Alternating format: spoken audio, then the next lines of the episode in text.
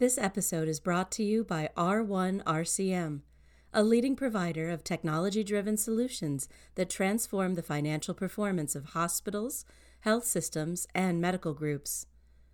R1 delivers proven, scalable operating models that power sustainable improvements to net patient revenue while reducing operating costs. To learn how you can build a future ready revenue cycle today, visit us at www.r1rcm.com slash Beckers. Hello and welcome to the Becker's Hospital Review podcast. My name is Will Riley with R1 RCM. Today I'm joined by Sharda Udassi. Sharda is Associate Chief Quality Officer at WVU Medicine. Sharda, welcome to the podcast. Thank you so much. It's a pleasure being here with you. Awesome. Let's start, Sharda. Just t- tell us a little bit about you, your background, your role, and tell us a little bit about WVU, please. Right, sure, happy to. So I am um, professor in pediatric hospital medicine. That's my clinical background. And I've done fellowship in um, uh, master educator uh, and also in healthcare quality. So those are my focus or my passion areas. Um, I currently serve uh, in the role of Associate Chief Quality Officer at uh, WVU Medicine, which stands for West Virginia University Healthcare System, uh, which the mothership is in Morgantown, West Virginia. And I joined this organization not that long back, but still feel very much part of this organization, um, which was in February of last year in 2022. Um, and in this role uh, uh, as Associate Chief Quality Officer, my goal is to help the organization with improving healthcare quality, safety, and patient experience uh, across the whole healthcare system. And it's a growing organization. Uh, we are um, now uh, have 25 hospitals within our system, and it's growing in numbers. And um, main mission is keeping the West Virginians healthy, and of course, uh, our community healthy and uh, providing well uh, well-being among our community. Uh, and of course, we also serve uh, part of the surrounding states, which uh, we do have a hospital in Maryland. One uh, is in uh, Pennsylvania uh, and um, Ohio states. So it's a huge catchment area, but we are really proud to be able to go beyond our means to help our community in improving healthcare and providing access uh, to healthcare to our area. Excellent. That's... Thank you. That's great. Well, I wanted to talk about access, and we'll return to that towards the end of the podcast. Um, we want to cover today a number of the big topics that are engaging healthcare leaders as we transition into 2024. Um, I'd like to start with an area that's a challenge for many, which is around payer and provider relations. Always an area of some conflict, but recently it seems like it's become an area of real contention and challenge for healthcare providers. Can you tell us a little bit about how that's playing out at uh, WVU? Well, at WVU, we think we believe in more of partnership rather than contention because I think ultimately we all have common goal to do the best and the right thing for our community that we serve. So uh, we are constantly working with uh, the peers and um, trying to work collaboratively how we can make things better for each other. And ultimately, again, with the common goal uh, to be able to provide right services uh, to our uh, region and our population that we owe all this to. Can you tell tell us about some of the ways that you do that? Because some health systems are really struggling to be able to do that. Uh, again, I think um, I may not have all the exact details, but uh, in that sense, of course, having regular um, negotiations or meetings, which is always much more helpful, um, and having keeping those discussions ongoing. I know everyone is very busy and uh, there are a lot of priorities, but uh, this is equally important uh, for keeping ourselves financially, um, I mean, independent. And of course, um, we do need to have a strong relationship, and that develops by having regular interactions and talking face to face and sharing the challenges and coming up with solution that works for both the sides. Yes. And I think that is one of the key things that our team have been working. And of course, uh, they can tell more specifics how frequently they're doing and how they're going about it but that's the general approach. Yeah. Okay. Very good. Another area where we see health systems um, struggling to be proactive uh, perhaps is a good way to say it is in the regulatory space. Mm-hmm. um, how are you tackling that? And maybe answer this from the perspective of your role and your focus on on quality and safety mm-hmm. um, how are you um, addressing um, regulations wvu well the regulation um, uh, we know there's a north star that we want to achieve the very best for our um, community in terms of healthcare and provide the best healthcare with best experience during the toughest time our families go through. And to do that, uh, there do need to be certain metrics, uh, quality measures that we keep ourselves accountable to. And of course, that's the purpose of a lot of these regulatory uh, bodies that uh, are there. Uh, so I think of it as they're helping us all to follow certain standard. And I strongly believe there should be a minimum high standard, mm-hmm. not just having minimum standard. To me a minimum high standard is very important. And for that you do need to have some regulation that every organization regardless a person goes into a big tertiary care center or they go to a small community hospital their care should be at the same same level the same disease or health care uh, if they are providing that there shouldn't be a difference in the quality of care and i think that's the main purpose that we need to have some of these regulations. And if we take it in that way, we don't think of it as our enemy or some people that are trying to constrain us. Um, but they're helping us mm-hmm. um, to excel ourselves and push ourselves uh, to do the very best. And from that perspective, um, I think um, it creates an accountability all across.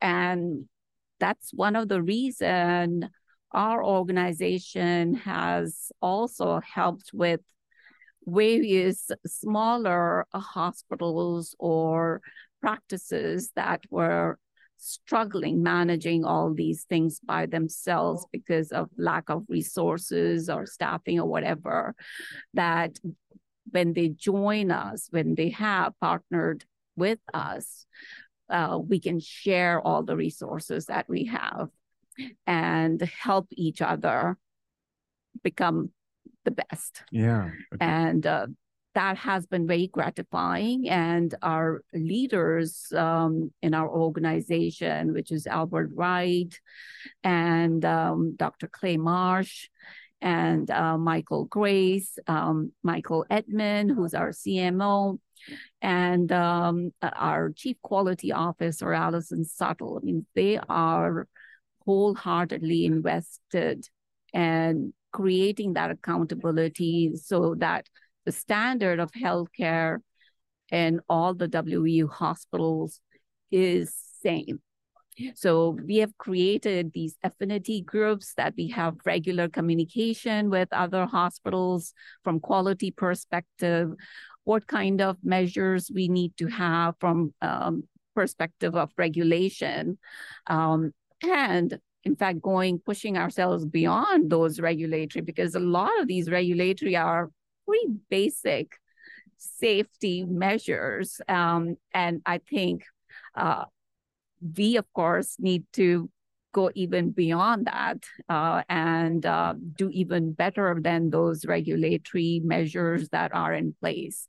And that's what we are constantly striving for. Mm-hmm. And um, we know from quality perspective or we talk about high reliability organization which we are moving towards and creating that infrastructure that regardless of whatever time of the day or week, it's weekend or weekday, nighttime or daytime, or any time of the year, there shouldn't be any variation in the quality of care that we provide.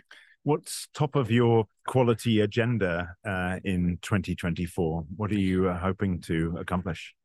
Well, we have a few things that are being prioritized. Uh, one of the key components we have been focusing on with such a big, huge uh, healthcare system is trying to bring all the hospitals at that level, um, which is uh, basic foundational measures of quality and safety to be in place and uh, creating a culture of safety, which is important. And some people say, oh, that's uh, that should always be there. But uh, when you acquire different hospitals, you have to work with them and bring everyone to that same level. Mm-hmm.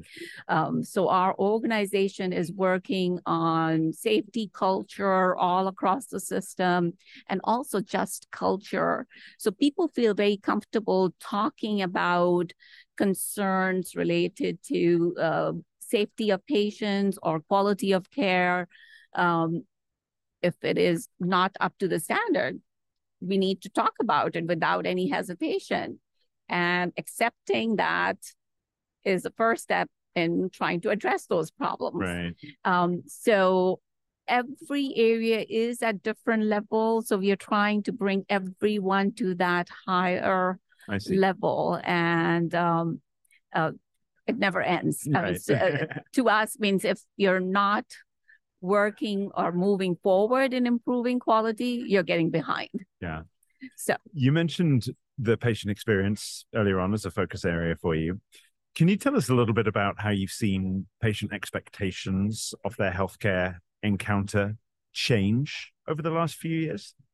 Absolutely. I think uh, with the, the digitalized world that we are living in, with access to internet and what's going on in different hospitals. Um, the expectations of our patient um, and our community has evolved. Um, I know in the past, uh, people used to think just providing health care, they used to think they're doing a great job. In this day and age, just that you're providing healthcare is not good enough. Are you providing the best possible healthcare, which is the most evidence based um, uh, care, and uh, which is compassionate care also? And you are providing an environment to the patient and the family that is calming and soothing, clean, with staff that is very friendly. Um, these are expectations that were not there if you talk about five years or even a decade before. Mm-hmm. So customer service, um, a lot of these other um, uh, companies that we have, um, hospitality has become a big thing in healthcare, which was not as it was there to some extent, but now the expectations have increased. Yeah. So we do follow what various uh, hotel management systems are doing providing customer service or even aviation industry? What kind of customer service uh, are the airlines providing? And we're learning from all these areas and trying to implement those things in our healthcare or even um, in some of the conferences uh, they take you to um, disney mm, um, mm-hmm. and share with the leadership how disney takes care of their customers and can we learn from these experiences and incorporate some of uh, those things into healthcare? Yeah. So we are coming a long way. And um, uh, our patients and families are much more aware and educated these days. Sometimes uh, not for the right reason. Sometimes they do get information that is not always accurate, but a lot is available on internet. And we do have to understand and very calmly um, agree which they could be correct in. And of course, explain when those things may not be applicable to their condition. Yeah. Um, and certainly not get offended like some people may right. get offended by being challenged or questioning. So, challenged, uh, being challenged in healthcare is um, an expectation now that we need to be ready with and not be offended by it until we have good uh, rapport with our uh, patients and families. Sure. Uh, can I end with a question around access and, and opening up access to underserved, vulnerable populations? What are you doing at WVU to uh, include those people in their healthcare system? That's a wonderful question. So WE is is all about the mission and vision is serving Appalachian population, um, and we of course are addressing all the social determinant equity, and of course that includes the vulnerable population.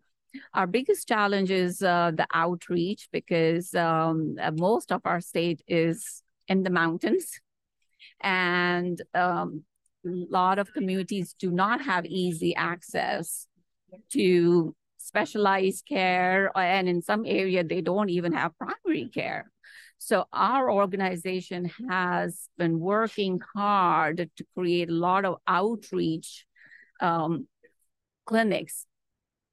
Primary care to very specialized care care across the state where we can help our uh, patients and families and communities by reaching out to them.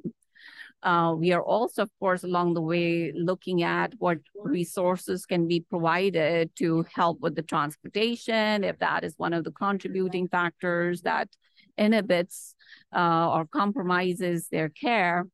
But um, you have it's a multi-pronged approach, so you have to address various things. And uh, fortunately, one thing from COVID has that has been really helpful is the telehealth.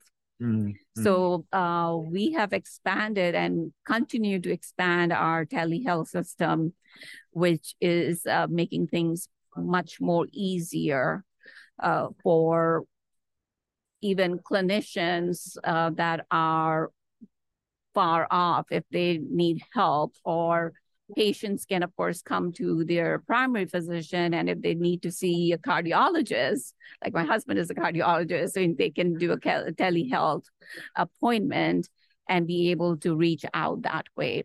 So that has been very effective, the combination of those two things. But of course, these are ongoing um, efforts that we continue to work on. Perfect. Sharda, we're, I think, right at the end of our time. So thank you so much for giving us that view of what's going on at WVU. It's been so interesting listening to you. Thank you Pleasure. for your time. Pleasure. Thank, Thank you. you so much Thank you. for having me. Thank you.